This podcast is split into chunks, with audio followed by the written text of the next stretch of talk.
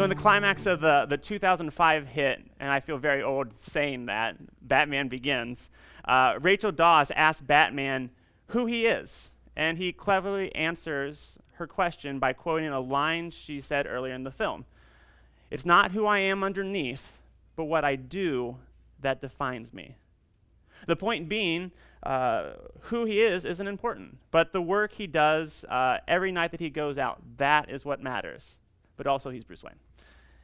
And I think a lot of us view people this way. Uh, often, one of the first things we ask someone when meeting them is, What do you do? Or what sport or instrument do you play? Uh, we often define and are defined by the things we accomplish, and that time sometimes can overshadow uh, the person doing them. And I wonder if that happens with Jesus. Now, certainly the works of Jesus are, are worth talking about, and we'll do so next week. But oftentimes, I think when we talk about Jesus, we reduce him to a loving, sacrificial act.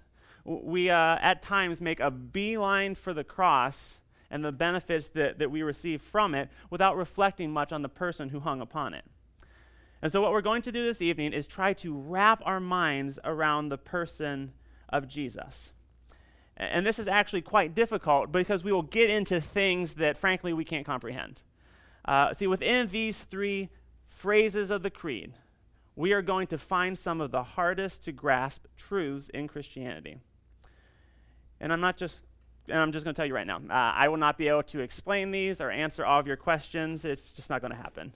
But, but I don't want you to be discouraged by the complexity of Jesus or use it as an argument for rejecting him. Uh, there are many things in this world that we do not understand fully. Um, gravity, for example. I do not understand the intricacies of gravity, and yet my inability to completely grasp it doesn't prevent me from believing that it's true. The person of Jesus is much the same way. And so tonight we're going to look at the person of Jesus and why that's so important. And the first thing we, we learn about Jesus' person is that Jesus is God's only Son. And what this means has sparked uh, countless debates, and it once divided the church for years. Uh, there was one camp that said, well, God the Father is God, and Jesus is God, and they're equal. And then there's another group that's saying, no, there's only one God, you polytheist. Jesus is God's Son, which means he's lesser than God. And when we think about it, we can understand why there was this confusion, right? Some places in Scripture, Jesus is equal to God, such as Philippians 2 5. And other times, he's subordinate to God the Father, uh, like in the Gospels, Gospel of John, when he talks about doing the will of the Father. Um, so, which is it? Uh, well, uh, it, it's, it's actually both. Jesus is equal to God the Father in essence, but different in person. And, and the way that we talk about this normally is the Trinity, uh, which is our attempt to explain how God the Father, Son, and Holy Spirit relate to each other. We believe that God is one what and three, who, three who's. And, and the what refers to their nature or essence, the who refers to their person. And I know that's kind of confusing, so let's do it like this. Who has a dog? Okay. What is your dog's name? Charlie. Charlie. Okay. So, Charlie Charlie is a dog. Okay. Um, someone, so there's three angels named in the Bible Michael, Gabriel, and um, Lucifer. Someone pick one of those three. Gabriel, thank you. Gabe. Uh, and then Adam. Perfect. Thank you for volunteering. Adam is a human. Okay. Up here, we have three who's and three what's, right? Each one is a different nature dog, angel, human. And each one is a different who, a different person Charlie, Gabe, Adam. What we are saying in the Trinity is that uh, Father, Son, and Holy Spirit are different who's, but they are one what? I know that's confusing. Um, and I know that you can start to poke holes on it and, like, yeah, but what about this, this, and this? I, I don't know. All I know is that God is one and that He is three persons. like I said, dissatisfying answer. I know, but but but this is what we're confessing. So what that means for the person of Jesus uh, is that that that Jesus, when we say that Jesus is God's only Son, we're saying that He is the same what as God the Father, but He is a different who. They relate to each other uh, differently because they're different persons. Uh, and, and since this is what Jesus is, the next description of Him really makes perfect sense. He is Lord. Uh, now, to our ears, Lord doesn't sound that impressive. Uh, I was talking to Kyle a couple of weeks ago, and, and he said that for a hundred bucks, you can buy like this tiny piece of land over in England and become a lord, and that can become your legal name. So you could be Lord Will Trenta, right? If you just spend a hundred bucks over in Great Britain. Uh, Lord sounds like an important thing, but it's been cheapened by being accessible to a lot of people.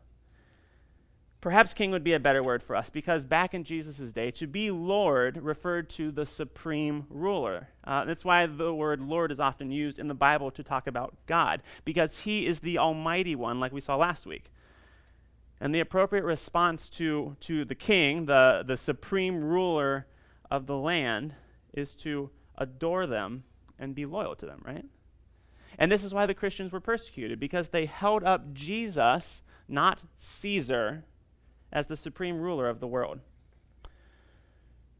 But the creeds put forth Jesus as the true Lord of the earth, and, and they, they back it up. They explain why he deserves our love and loyalty. And this is why because he was conceived of the Holy Spirit and born of the Virgin Mary. And, and within these two statements, Jesus is presented as the God man.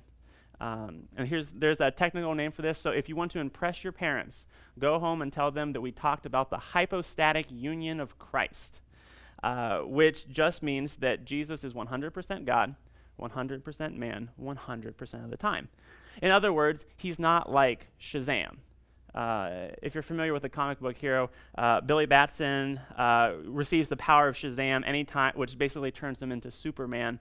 Uh, and he accesses these powers by shouting Shazam.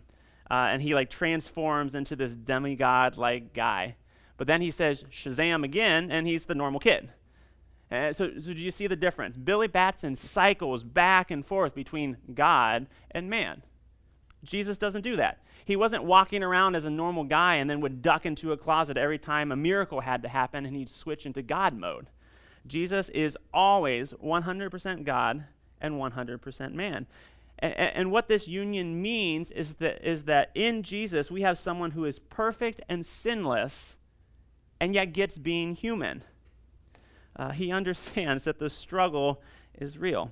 Uh, Hebrews 4:15 puts it like this: "For we do not have a high priest who is unable to sympath- sympathize with our weaknesses, but one who in every respect has been tempted as we are, yet without sin." And this is really the heart of Christianity and, and the, the chief question we and everyone needs to grapple with. Who is Jesus? Who is Jesus to you? And I want you to understand why everything hinges on the person of Jesus. And, and, to do that, we really need to zoom out and look at the whole story of the Bible. And it's best to start right at the beginning. So in Genesis 1 1, it tells us, In the beginning, God created the heavens and the earth. And normally, when we think about heaven and earth, we think of heaven being up there and earth being down here. Uh, but, but I want you to think of it in terms of space uh, heaven is God's space, and earth is our space, which is really a false dichotomy in the beginning because the two were completely unified and in perfect harmony. But then Adam and Eve sinned. They rebelled against God, and in trying to have a, a world without God, they drove the two spaces apart. So now we have heaven and earth separated and opposed to each other. And so the whole story of the Bible is actually answering the question how can heaven and earth be reunited. And we get hints of that throughout the, uh, the Old Testament when they talk about the tabernacle and the temple. So, the temple, or its mobile form, the tabernacle, was the spot where God's space and man's space would overlap. Um, it was the place that, that allowed man to enter into God's presence and share the same space as him. And so here we see God breaking in to man's space. Uh, however, there were a few restrictions, like if you were a woman, you couldn't go in. If you weren't Jewish, you couldn't go in. If you lived more than like 20 miles, the chances of you being there were like slim to none. And, and, and so it, it was in the right direction, but its effectiveness was severely limited. Uh, that is until Jesus came on the scene. Uh, Jesus shows up, and the Apostle John says in John 1.14, And the Word, referring to Jesus, became flesh, and he dwelt among us. And we have seen his glory, glory as of the only Son from the Father, full of grace and truth. And this word dwelt is a, a very interesting word because it means to tabernacle among us. Do, do you see what John is saying? That, that Jesus became flesh and was the temple among us. That Jesus is the point where heaven and earth are brought together, and it happens in his person. Humanity and the divine are reconciled in him.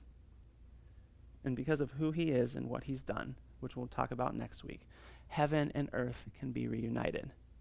That's why he's the Lord because only He could bring God's space and our space back together to reconcile us all with God.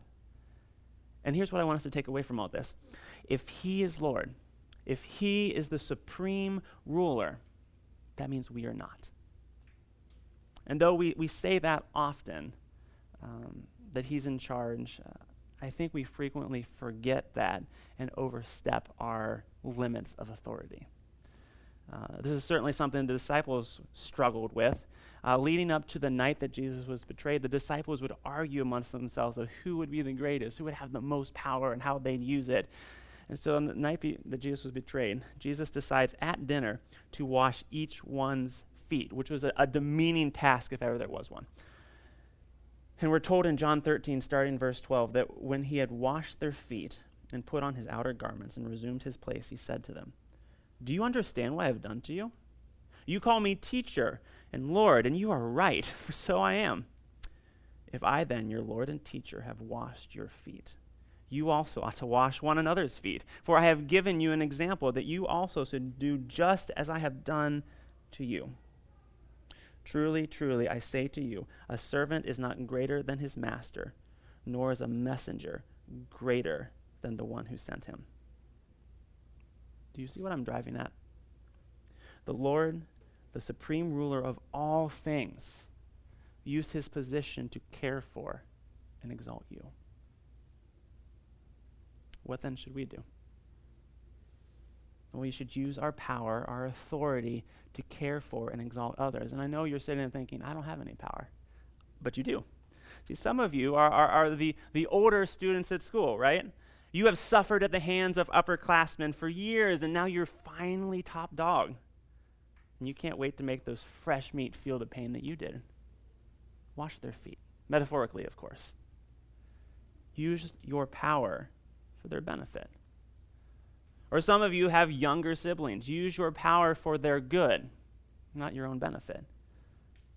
Guys, Mark 10:45 tells us that Jesus came not to be served, but to serve we as his followers, his people, should do no less. And this is why we believe that Jesus Christ, his own, and Jesus Christ, his only Son, our Lord, who was conceived of the Holy Spirit and born of the Virgin Mary.